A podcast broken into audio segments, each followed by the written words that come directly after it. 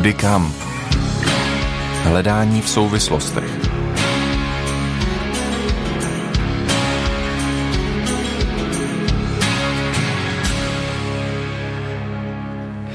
Dobrý večer z Radia 7, zdraví vás Marek Chvátal a také vítám mého hosta Šárku Šimečkovou. Ahoj Šárko. Ahoj Marku.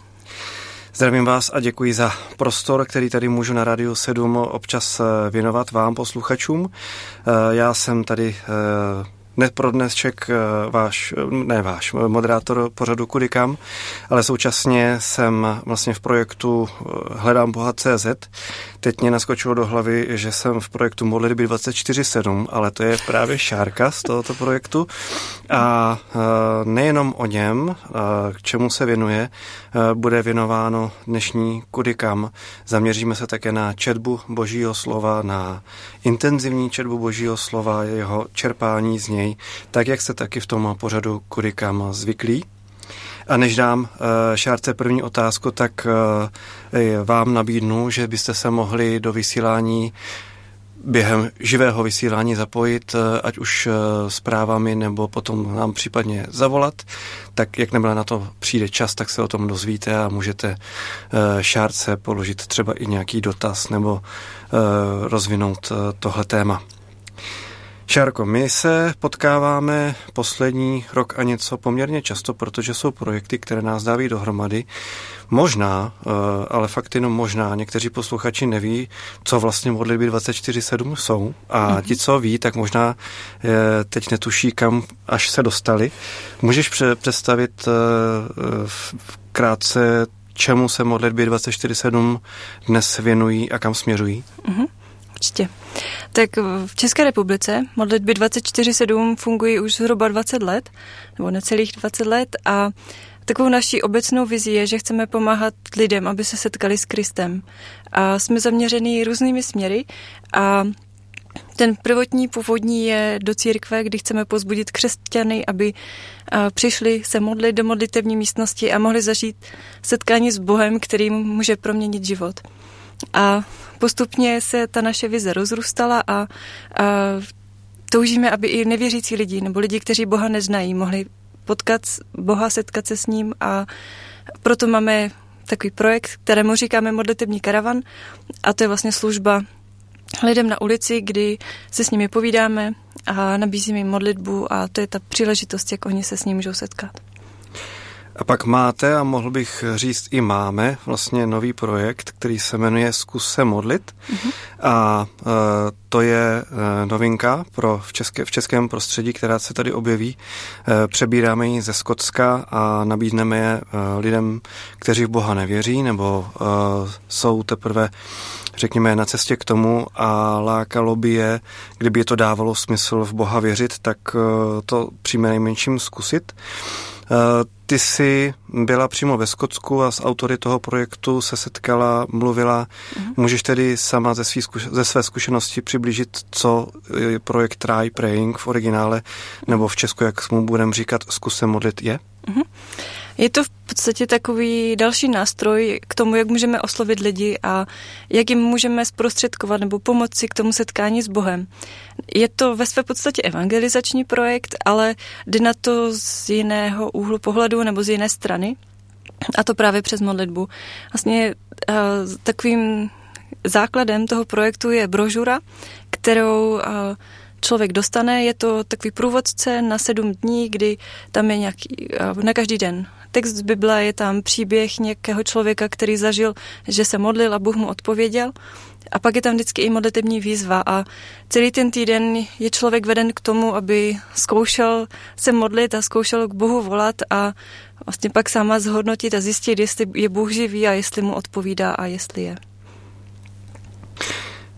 A vlastně novinkou pro ten projekt samotný bude to, že Hledám Boha CZ k tomu přidá rozměr online, uh, onlineového kurzu, když ve, nevěřící hledající bude zkoušet uh, modlit se, tak se může zkoušet modlit uh, s naším dobrovolníkem, křesťanem, průvodcem a mluvit s ním o tom, jestli to dává smysl nebo ne. Nebo potom jsme domluveni s kurzy Alfa, že vlastně součástí kurzu Alfa bude i, řekněme, sdílení obsahu té brožury. Zajímalo by mě, jestli se zkoušela podle té brožury vlastně modlit a jestli ti to hmm. fungovalo. No ten text jsem četla už mnohokrát v rámci příprav, ale Myslím, musím říct, že mě to v něčem ovlivnilo, že jsem nad těmi věcmi, nad těmi tématy přemýšlela, ale že bych se doslovně modlila nějakou tu modlitbu, asi ne. Slyšel jsem teda jednu uh, vlastně negativní zpětnou vazbu z, hmm. z českého prostředí, uh, kdy uh, jednomu člověku na první pohled třeba v té brožure, brožuře přišlo, že může člověka navést k představě Bůh je automat na přání. Hmm. Že vlastně zkus se pomodlit a ona, hmm. on vypadne výsledek. Hmm. Jak ty to vnímáš? Taky jsem ten názor slyšela a přemýšlela jsem nad tím, ale myslím si, že uh, ta brožura je i otevřená nebo upřímná v tom, že ne vždycky se dějí věci podle našich představ a i v tom je tam vlastně taková sekce otázek, které ty lidi mohou napadat a toto je jedna z nich. Co když Bůh neodpovídá na naše modlitby a přijde mi, že to tam je tak hezky vysvětleno a podáno, že právě tam ukázáno to, že Bůh není automat na splněná přání. A jak ty sama se vyrovnáváš s tím, že v Bibli je prosté a bude vám dáno? Ty prosíš a není ti dáno. Tak jak víš, že to tak je? možná nevím, možná vím. ne, a je to určitě proces a myslím si, že to člověka vede ke zkoumání a, a vůbec toho svého srdce a hledání Boha a, a myslím, že spousta teologů se tím tématem zabývá, tématem nevyslyšených modliteb a třeba i Pete Greg, což je zakladatel modliteb 24.7, na to napsal knihu, která je hodně zajímavá, myslím, že mnohým lidem pomohla, protože on sám prožil těžké období ve svém životě, kdy mnohokrát v malém přišel o manželku, takže si tím sám prošel a dívá se na to téma hodně komplexně a z mnoha úhlu pohledu a pro mě osobně uh, zažila jsem mnohokrát, teda upřímně, že mě pán Bůh neodpověděl nebo neodpověděl tak, jak bych chtěla. A myslím, že to jsou zase různé důvody, proč to tak bylo. Někdy to můžou být moje představy, které jsou nějaké a nejsou úplně ve shodě s tou boží vůli. Někdy to může být, že boží načasování je jiné. A někdy jsem musela dojít k závěru, že tomu nerozumím a že to pochopím třeba jednou později. Já se setkávám s lidmi, nebo nám do projektu Hledám Boha CZ mm. píšou lidé, kteří, uh, pro ně, je to pro ně vlastně argument k tomu, že Bůh není. Mm. Uh, setkala se sama s tím, nebo vyrovnávala se s někdy s tím argumentem, uh, modlil jsem se, nepomohlo to, Bůh není. Mm. Tak vyrovnávala se s tímhle tím problémem?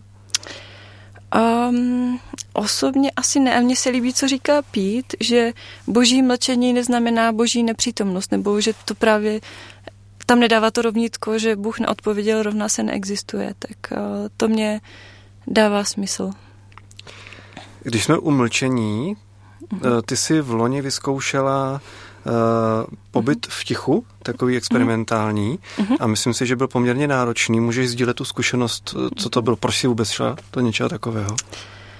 No, a mě to lákalo už hodně dlouho, a protože je mi No, skou ráda zkouším různé druhy spirituality a i je to něco jiného, než co běžně člověk zažívá, že by byl v tichu a měl prostor jenom být s Bohem a já jsem třeba měla na vlastně celý den v podstatě jenom krátký úsek z Bible a nad tím jsem měla možnost přemýšlet a modlit se a nechat Boha, aby ke mně promlouval, což je, bylo velmi obohacující, protože v tom každodenním životě člověk má málo času a přečte, je rád, že si něco vůbec přečte a pak běží dál.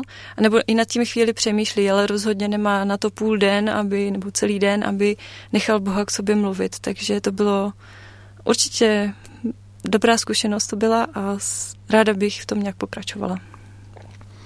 Třeba, když to vykopnu a prozradím posluchačům, mm-hmm. i díky modlitbám 24-7, mm-hmm. které v Dubnu připravují pobyt v tichu celý týden. Mm-hmm. Uh, chceš k tomu něco říct? Byť je to trošku reklama. Ale... No já se na to těším a jsem na to zvědavá. A chtěli bychom přizvat lidi právě, kteří vnímají, že potřebují zpomalit ve svém životě, že potřebují dát více prostoru Bohu a chtějí znova slyšet jeho hlas, možná jsou unavení prostě z každodenního života, možná potřebují obnovit vztah s Bohem, tak myslím, že to může být dobrá příležitost zažít takové občerstvení. Tak vás srdečně zveme na stránkách Modliby 24.7 najdete uh, informace k takovému podnětu. Když by vás to lákalo, můžete vyzkoušet. A poslední věc, kterou bych eh, ve vztahu k modlitbám 24.7 a k nám eh, a naší společné činnosti rád zmínil, že pokud vás ten projekt Zkuse modlit nějak zaujal, tak takové první setkání s ním by bylo možné vlastně na březnové konferenci, kterou pořádají modlitby 24-7. Hmm. Ta konference bude v Praze nebo? V Praze. Mhm. A termín? 22. až 23. března. A bude tam Pítr? Bude tam Pítr. Mhm. To myslím, že je dostačující, hmm. a, a, a hlavně lákavé. Hmm. Zeptám se vás, posluchači, Eh, trochu provokativně čtete Bibli a eh, jestli čtete, už jste četli celou Bibli a jestli jste četli celou Bibli kolikrát. Protože Šárka se rozhodla jí přečíst eh, celou po druhé a za jeden jediný rok.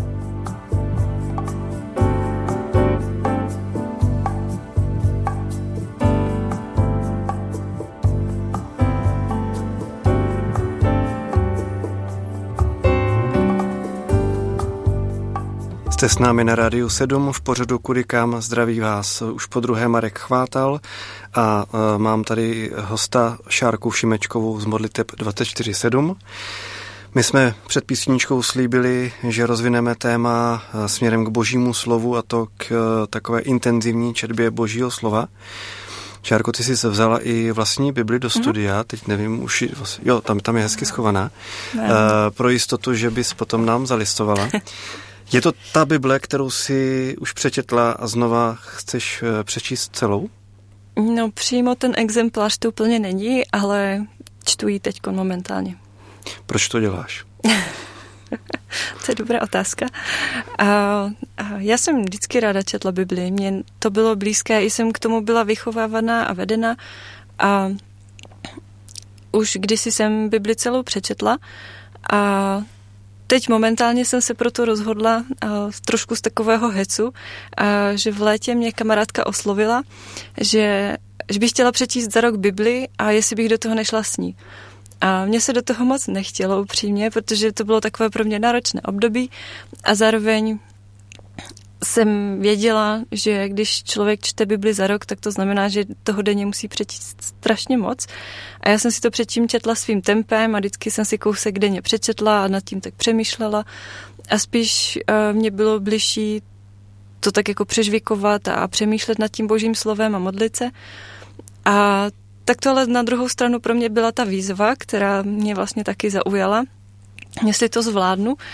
A Navíc jsem si říkala, že člověk přeci jenom má některé knihy oblíbenější, tak je čte častěji a pak je spousta, které jsem kdysi přečetla, ale už jsem se k ním hodně dlouho nevrátila, takže by to vlastně mohlo být takové zajímavé nebo dobré si udělat takovou, takové opakování vlastně těch knih. Kdy to bylo, eh, kdy se rozhodla přečíst eh, Bibli celou poprvé?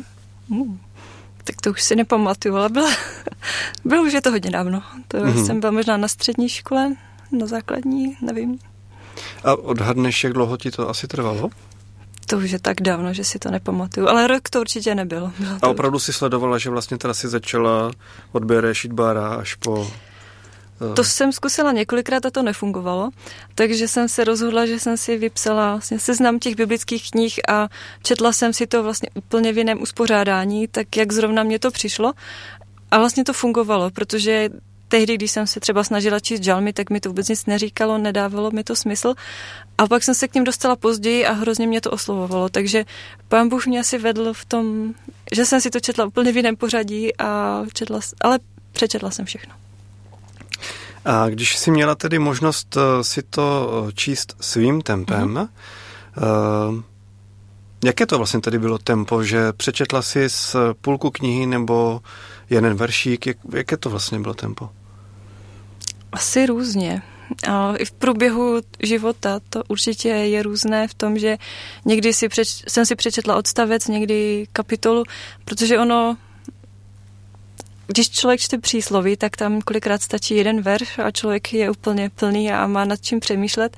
A zároveň některé kapitoly jsou dlouhé, takže ono, když by si měl přečíst i třeba v Lukáši celou jednu kapitolu, tak tam je tolik podnětů a tolik inspirace, že pokud to chce nějak strávit, tak je toho dost. A pokud to porovnáme s tím současným plánem, mm-hmm. kdy tedy čteš eh, předepsané množství textů, mm-hmm. které musíš opravdu prostě absolvovat, mm-hmm. je to vůbec užitečné? Určitě strašně moc. A já v tom teda vidím některé výhody a některé nevýhody, tak můžu klidně zmínit. A určitě velká výhoda je to, že třeba tím, že už jsem ty knihy četla mnohokrát, tak uh, najednou si mám prostor všímat detailů, kterých jsem si předtím nevšimla. A jsou to takové uh, drobnosti, které člověk objeví, ale mě to vždycky potěší, že si všimnu nějaké souvislosti, kterou jsem dřív neviděla.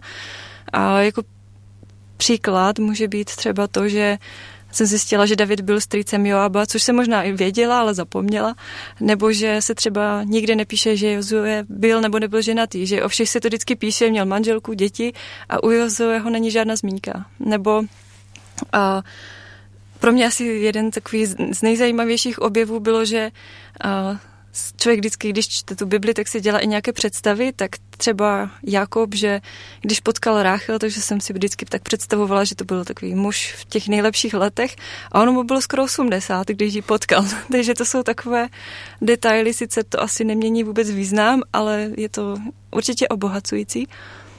A pak je super i to, že se člověk opravdu intenzivně cítí tím božím slovem a že věřím, že to v něm zanechává tak jako tak nějaké něco.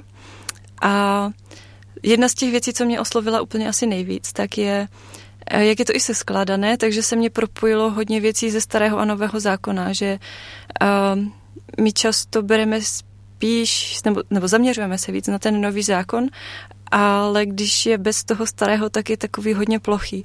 A já jsem si to uvědomila hodně na tom, když jsem četla o kněžích uh, ve starém zákoně a jaký to byl vůbec celý proces, aby vůbec byli posvěceni a že to fakt má ohromnou hloubku a že se očišťovali fakt krví a, a nebylo to jen tak. A my dneska taky se píše, že jsme kněží boží a myslím, že nám možná vypadla ta bázeň nebo ta touha po té svatosti, protože oni se fakt posvěcovali a byli svatí, jakmile něco bylo špatně, tak mohli i zemřít, protože to byla fakt velká věc. A my to naplnění máme v Ježíši, v to, v te, že jsme posvěcováni to jeho krví, ale myslím, pokud člověk nezná ten kontext starého zákona, tak je to mnohem ploší než uh, s tím celým kontextem. A když pročítáš ty knihy v tom tempu, mm. který jsi teď stanovila, mm. tak uh, dokážeš ty texty číst soustředěně od začátku do konce v ten den? Myslím, že to je větší výzva, když toho čte člověk hodně. A myslím, že to je jedna z těch nevýhod, že um, člověk uh, nemá tolik prostoru na toto trávit, že uh, je rád, když to přečte. A některé texty se čtou s názvem, samozřejmě, když jsou to příběhy, že, tak to člověka tak chytne, ale když pak se čte třeba nějaký rodokmen nebo nějaký předpis na něco, tak um, je ta soustředěnost náročnější, ale snažila jsem se i v tom hledat jako nějaké zajímavosti, abych to jenom jako nepřečetla a nevěděla vlastně, o čem jsem četla. Jak náročné bylo třeba číst tu nejméně oblíbenou knihu Leviticus, zvlášť když člověk si řekne, tak to už je k ničemu, mm. jako, když to řeknu trošku rouhačsky, mm. ale jako jak, jak třeba si zvládla zrovna tuhle obsáhlou, mm. asi si ji měla na několik dní? Určitě. Uh, něco zrovna docela baví. Nebo mě baví knihy, které možná mnoha lidí nebaví. Já třeba mám strašně ráda proroky, které jsou taky podle mě, jako většinou lidí jim nerozumí, tak je odsouvají. Ale i ta Leviticus, právě tam jsem četla i hodně o těch kněžích, o těch procesech posvěcování a, a těch obětech, což my už dneska nemusíme, což je skvělé, ale zároveň je v tom, jsou vidět ty boží principy, podle mě. Ta um, boží svatost a že není hřích jen tak nějaká věc a i tam je spoustu zajímavých věcí. Kolik času vlastně ti zabere teď ta Bible denně? No, tak já myslím, že třeba hodinu. Hodinu by to mohlo být. A plus, když tě, ještě člověk chce nějak nad tím zamyslet, tak aj víc. A teď přichází uh, chvíle, kdy se ti nechce, možná. Uh, to ovlivňuje, jestli čteš, nečteš?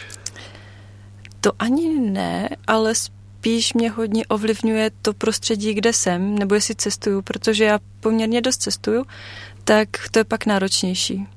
Když jsem doma, mám svůj klid, tak je to relativně v pohodě, ale jakmile jdu třeba za rodinou nebo jsem na cestách, tak ta disciplína je mnohem, nebo ten čas se hledá mnohem náročněji. A pak jsou asi situace, kdy ne, že se ti nechce, ale kdy fakt eh, nemůžeš, uh-huh. že prostě jsou tam takové bloky, eh, kdy to nejde. Uh-huh. Jak se vypořádáváš s tím? No, možná asi ne, úplně takový blok jsem neměla, ale jeden týden jsem měla, že jsem se rozhodla, že, že zvolním, abych, a, protože když člověk čte tak intenzivně nebo takové velké množství, tak se z toho může stát i snadno jenom nějaká povinnost, kterou si potřebuje splnit, očkrtnout, aby jel dál. A to jsem nechtěla a už jsem byla asi i taková unavená, možná jsem byla i taková trochu nemocná, tak uh, jsem se rozhodla, že si ten jeden týden rozvolním a místo, že bych to přečetla během jednoho týdne, tak to přečtu během dvou, což mě pomohlo. A nechtěla jsem to brát tak zákonicky a mm, no, ale že by se mi nechtělo číst, to se mi asi nestalo. Takže nutně nemusíš Bibli přečíst za 365 dní. Ne, v tom mám svobodu. To je, to je hezký. Teď jsi jak daleko? Zhruba v půl, skoro v půlce. A jak dlouho čteš? Od, od srpna. Jo, tak to už, to už je vlastně i poměrně e, dlouhá doba, e, kdy právě těch situací, kdy mm-hmm. se ti třeba nechtělo nebo, nebo nemohla, s, mm-hmm. s, mohli opravdu stát. A pokud to porovnáš s tím časem nebo s, s tím eh, otvíráním eh, božího slova eh, před touhle strategií mm-hmm. přečíst Bibli od začátku do konce, tak jak moc se to liší? Jako s tím, že si měla čas se zamýšlet a tak dál, mm-hmm. tak to jsme si řekli, ale jak moc se to liší v tom, kolik toho textu si zbrala, s jakou chutí a do jakých knih třeba chodila s oblibou a do mhm. jakých ne vlastně? No, uh, Myslím si, že se ta in, no, ty úseky, délka těch úseků měnila, ale tak třeba jedna, dvě kapitoly denně, že jsem četla vždycky a plus třeba ještě něco navíc, co mě zrovna zajímalo, nebo jsem něco hledala, studovala. A teď je toho teda mnohem víc, ale eh, jak říkám, mě, jako četla jsem nějak tak do kolečka nový zákon a ze starého zákona třeba právě mám hodně ráda proroky nebo žalmy, ale už jsem se tolik třeba nevracela k Deuteronomiu nebo a k soudcům a podobným knihám. A, no. Takže si myslím, že to je dobré, že člověk si připomene i ty knihy, které už tam dlouho nečetl. A když se chytím na toho, že si řekla knihy soudců, že uh-huh. k těm se moc nevracela, tak co byl ten důvod? V čem, eh, díky čemu oni ztratili eh, v tvé četbě tu popularitu? asi nestratili popularitu, ale spíš naopak byly populárnější některé jiné knihy, které už pak zabrali tu kapacitu. Hmm. Že uh, bylo pro tebe tak důležité číst konkrétní knihy a tam na ty už, už nezbyl čas. No, asi tak. Tušíš, uh, co budeš číst, až přečteš celou Bibli? Asi pojedu znova. Ale nech, chtěl, nechtěla bych pokračovat v té intenzitě, ale chtěla bych zvolnit a spíš třeba zkusit jiný přístup zase, aby se to mm, nestalo nějakou povinností, nutností, ale radostí. A věřím, že a pro mě to je radost a opravdu čerpám z toho. A myslím, že to je smyslem, setka, myslím, že i toho je smyslem prostě setkat se s Bohem a být s ním a nechat, nechat ho k sobě mluvit a že tím cílem není ta četba jako taková a a musím říct, že ke mně právě pan Bůh hodně mluvil, nebo mluví pořád, ale um, tím, jak je čtu jiným způsobem, tak i najednou mám jiný kontexty, jiné vhledy a pan Bůh si to může zase používat tímhle způsobem v tuhle dobu. A v jakém smyslu si můžu představit ten jiný kontext? Právě třeba propojení, jak jsem zmiňovala, ty kněží ve starém zákoně a to, ten celý proces posvěcování a uvědomění si toho, jaké máme my postavení a jestli to tak opravdu taky prožíváme, že, že máme usilovat o svatost a žít v téhle době svatě, což je vlastně jako pro lidi divně třeba často. A no, tak třeba tenhle kontext. Já si vybavuji situaci v jedné kazatelské rodině, kdy otec kazatel, syn uh, taky na stejné duchovní dráze, tak když jsem se s tím synem si povídal, tak jsme si nadšeně povídali o některých knihách na duchovní téma uh-huh. a uh, přítomný stařík nás zasekl na tom, že by ho zajímalo, kdy budeme taky číst Bibli, tak ty to máš možná naopak, rozhodně teď v tomhle období, hmm. ale zbývá ti čas vůbec na to číst něco jiného? Já čtu ráda, ale pravda, že teď už na to nemám tolik, tolik kapacitu, ale čtu jiné knihy a i duchovní a no, čtu jiné knihy. A je to výhoda nebo nevýhoda, že ten čas už na jinou literaturu není?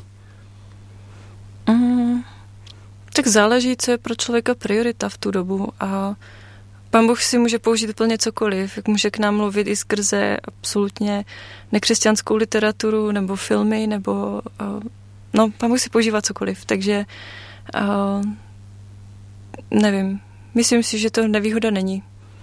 Uh, myslím, že jsou různá období, že se píše, že, že všechno má svůj čas, tak uh, já mám teď tohle období. Díky moc. Jakou, eh, vážení posluchači, máte vy třeba nejoblíbenější knihu, texty, ke kterým se vracíte jako šárka častěji a častěji, s tím, že teda zaberou eh, víc místa a na některé jiné nezbyde? Tak vlastně rád bych se zeptal, eh, jestli byste nám napsali, které knihy tedy upřednostňujete nebo vás víc přitahují a které zase naopak vás nepřitahují, nebo některé texty. My si dovolíme po písničce eh, se vrátit s tématem konkrétních eh, knih nebo eh, té části božího slova, které má Šárka obzvlášť ráda k jedné postavě, která jí teď, neříkám po celou dobu, ale teď vlastně v tomhle období nejvíc se ukazuje jako zajímavá.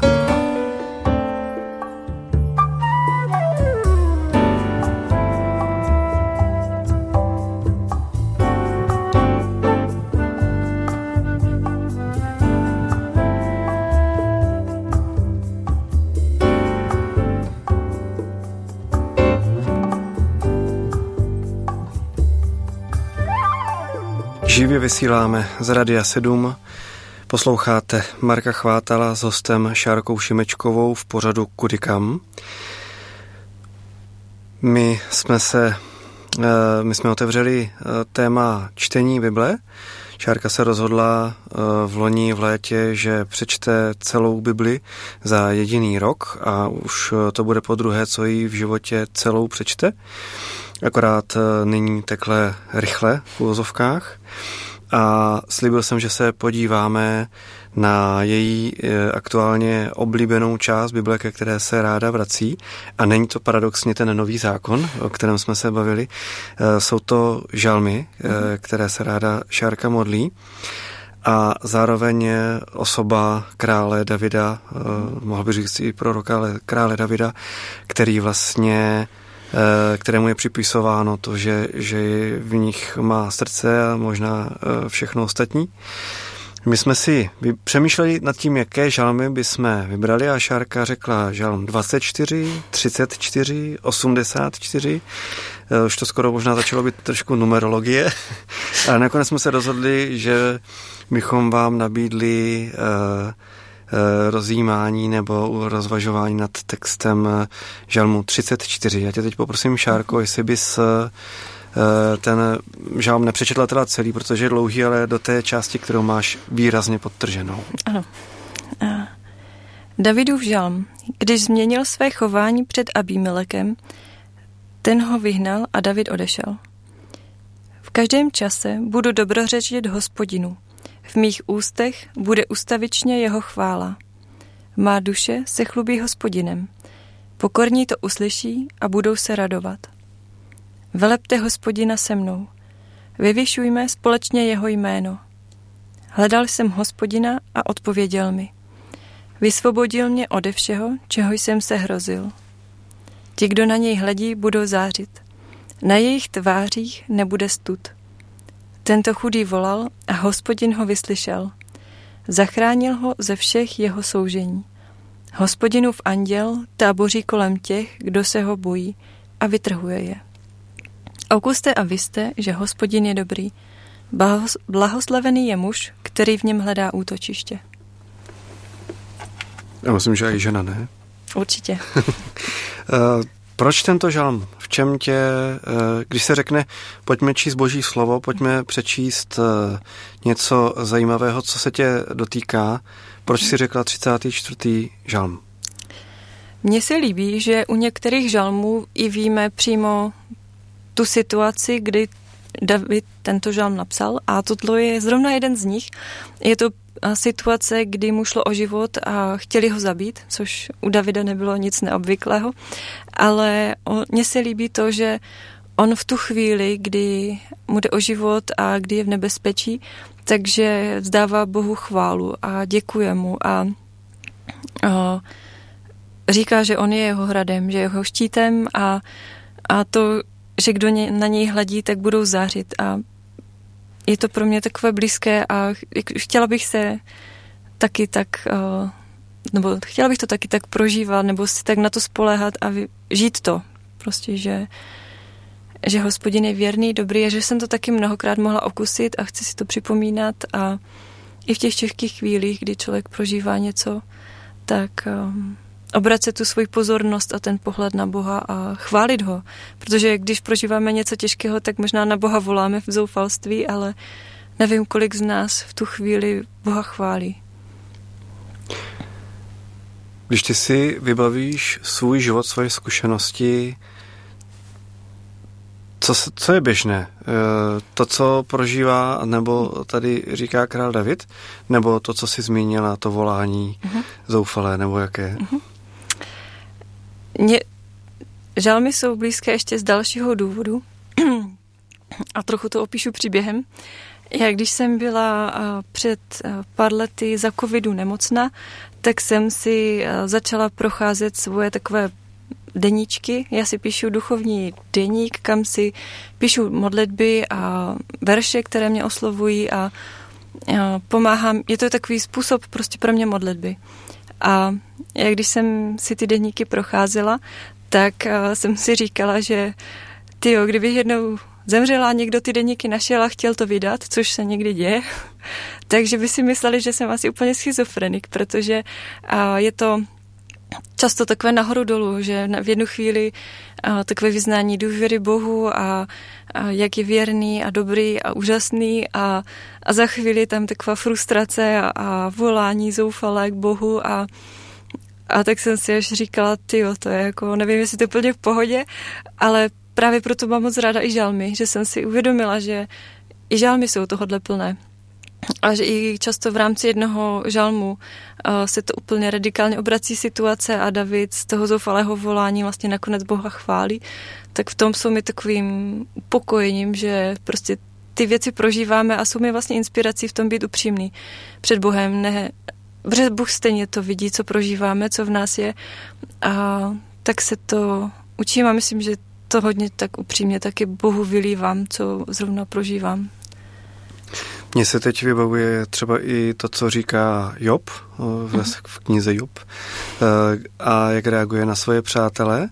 Eh, jsem zrovna nedávno pročítal tu knihu a tam jsem si uvědomil tu situaci, kdy ti eh, přátelé pohoršeně mu vytýkají, není možné, aby ty byl vlastně nevinný. Mhm. Prostě to nedává smysl a ať je v tom jakkoliv do toho ponořen, do toho, do toho utrpení, tak říká, nejsem, nejsem, dejte mě pokoj, nejsem. Jo, hodně to interpretuji, kdo, kdo má rád, jako, eh, když se cituje doslova, tak to se teď omlouvám. Eh, ale na mě vlastně to působila ta nálada, kdy ten Job říká, hodně uh, ošklivá slova mm-hmm. a vůči sobě, vůči svým, svému životu a tak dál.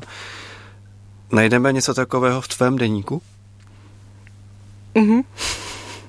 Nemusíme rozvíjet, takže máme tam i, i, i vlastně, je tam, je tam všechno, co, co, jestli seš tam ty. Naštvání na Boha tam určitě někdy taky je. Skoro se mě chce říct Bohu díky. že, že to je autentické.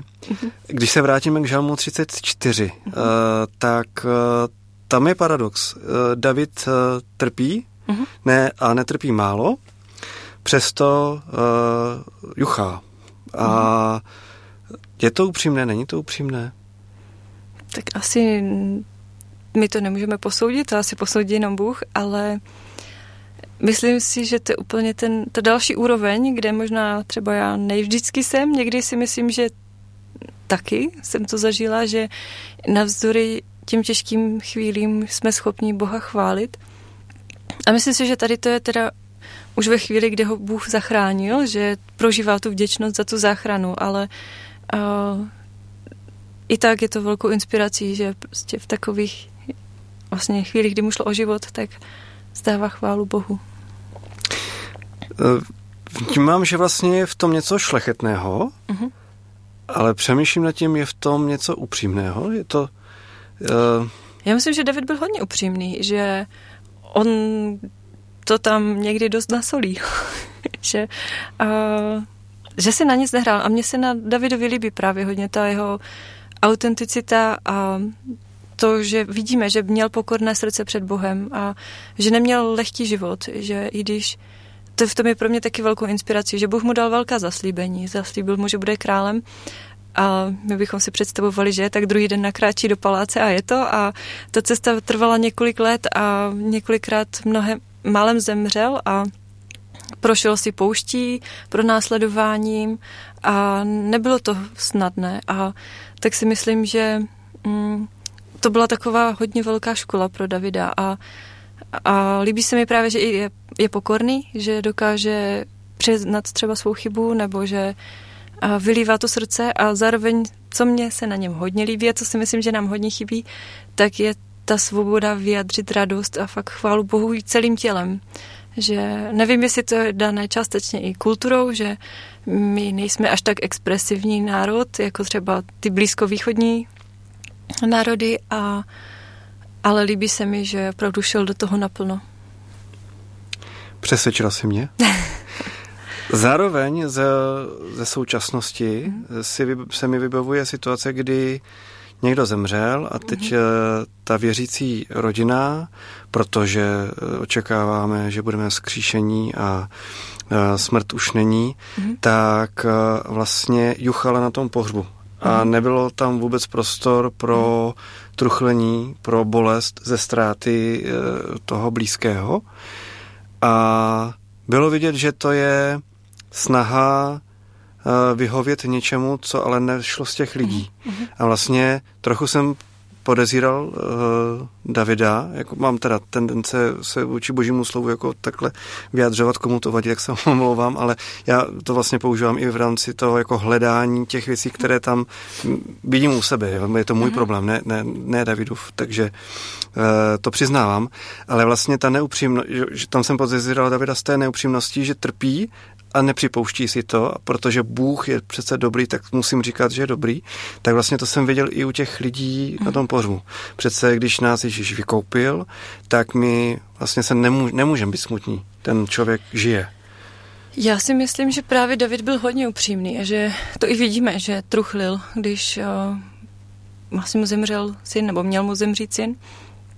A myslím si, že do našeho života patří i zármutek a, nebo bolest a truchlení a že opravdu jde o tu upřímnost i před sebou a před Bohem. A, ale zároveň jako nevidíme do srdce těch lidí, ale já jsem třeba loni zažila takovou zajímavou zkušenost, a kdy jsem byla v Izraeli, kdy propukla válka.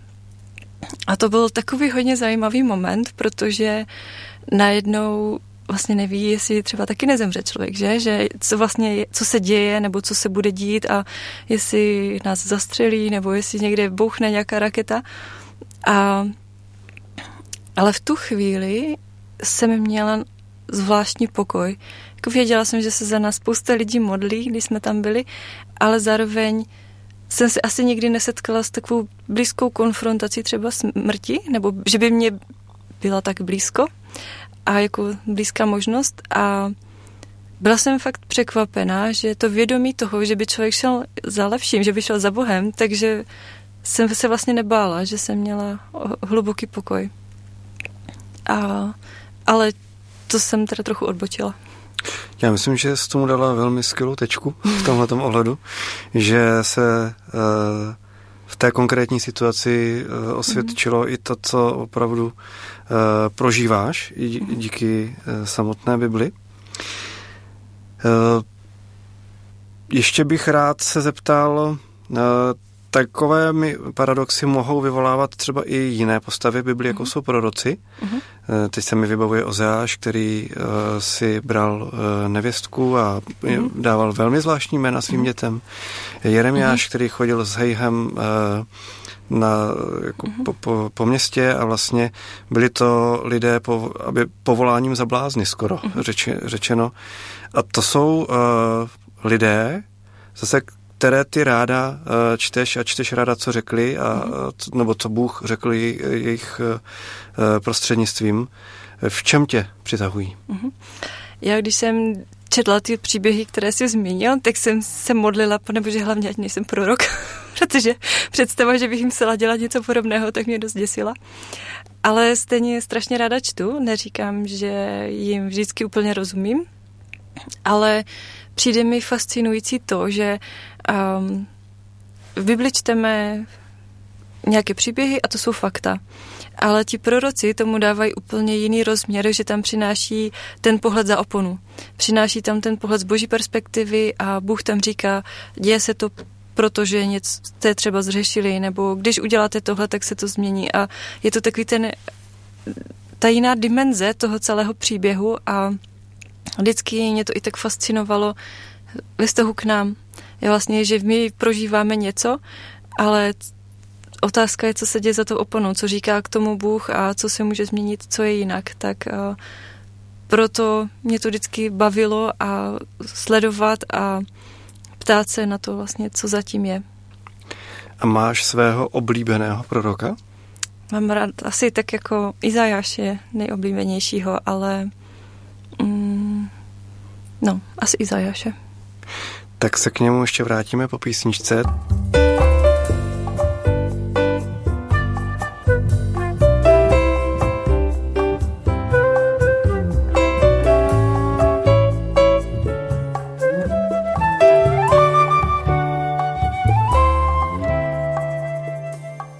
Na Radio 7 se ještě jednou hlásí Marek Vátal s Šarkou Šimečkovou v pořadu Kudy kam.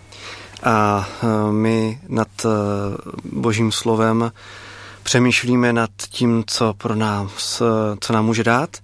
A e, velmi spontánně jsme se dostali k knize, ke knize Izajáš. Šarka je tím hodně zaskočená. E, přiznávám, že e, ani já jsem netušil, že bychom otevřeli e, knihu Izajáš, ale dostaneme se e, když už jsme slyšeli Let It Rain a, a zapršelo nám, tak otevřeme teď prostor Duchu Svatému a našli jsme totiž spontánně uh, část, kde se mluví uh-huh. o rozkvetlých narcisech, což je taky text, který Šárku oslovuje. Uh-huh. Můžeš ho nám ho prosím teď přiblížit? Uh-huh. Já bych přečetla teda dva kratší úseky. A první je z kapitoly 35 a bude to ten začátek. Pustina i bezvoda zem budou jásat. Araba zaplesá a rozkvete jako narcis. Krásně rozkvete a zaplesá s jásáním a radostným křikem. Bude jí dána sláva Libanonu, nádhera Karmelu a Šáronu. Ty uzří hospodinovu slávu, nádheru našeho Boha. A ještě bych to doplnila jedním veršem z 12. kapitoly, kde se píše s jásotem budete čerpat vodu z pramenu té spásy. A mně je nějakým způsobem blízké téma vody a, a těch studní a pramenů, pramenů spásy, protože tam je boží radost a taky mi to blízké a je to často takovou mojí modlitbou, že třeba v Izraeli je to skvěle vidět, nebo v nějaké poušti, že je poušť, tak tam nic není a pak zaprší a rozkvete to. A to je často moje modlitba i za naší zemi, aby když je tak přeneseně duchovně vyprahla, tak se modlím, aby fakt přicházela ta boží voda, ten boží duch a aby zavlažila tu suchou zemi a aby mohla rozkvést a aby vonila tou boží slávou. Máš pocit, že žijeme na poušti tady v České republice? No tak duchovně bych to tak možná i popsala, no. To mi se vypavuje eh, modlitební karavan, který mm-hmm. využíváte a jezdíte tedy eh, se studnou do eh, pouště, jestli to tak dobře chápu? Kropíme. Kropíte. Jak na to reagují ti vyprahlí? Jsou vyprahlí nebo... Jo, máme víceméně pozitivní reakce a vlastně jenom pro doplnění ta služba karavanu je, že přijedeme do města a bavíme se s lidmi, nabízíme modlitbu a stává se, že někdo jenom projde, někdo se zastaví, vezme si něco málo a třeba Bibli nebo a občerstvení a odejde. Ale a pokud jezdíme někam i pravidelněji, ale není to nutně podmínkou, tak mnoho lidí se zastaví a říká svůj příběh a naslouchá nám a je ochotný slyšet kolikrát evangelium a i se s náma modlí. A takže to vidíme, že lidé na to reagují a že hledají a že možná není jenom někdo, kdo by jim to řekl, takže určitě to vidíme. A děje se i to, co jsme četli uh, u toho Izajáše, že nám kvetou lilie? Tak uh, bych chtěla možná nějaký prorocký vhled víc, ale myslím, že postupnými kroky se to mění. Určitě ta situace samozřejmě bylo by skvělé, kdyby jsme mohli být zpátky v době, kdy se říkalo, že každá selka zná Bibli lépe než kde jaký kněz, nebo jak, jak je to přesně, nevím. Ale tak tam ještě nejsme, ale kežby. Trochu mě tak napadá parafráze, že uh, Šárka Šimečková zná Bibli lépe než kde jaký kněz. ale to bychom se museli, museli dělat průzkum, nicméně uh, mám pocit, že si dneska, nebo jsem za to moc rád, jak, jak si nám dokázala hezky přiblížit eh, svoji zkušenost s božím slovem mm-hmm. i zkušenost s tím, jak eh, vlastně je to pro tebe eh, jaké je to dobrodružství s tím textem mm-hmm. zacházet a vypořádávat se s ním. Byla radost pro mě si s tebou o tom popovídat a moc ti za to děkuju. Taky děkuji za pozvání. Na Radiu 7 jste slyšeli rozhovor s Šárkou Šimečkovou z Modliteb 24.7 a s Markem Chvátelem z projektu Hledám Boha.cz.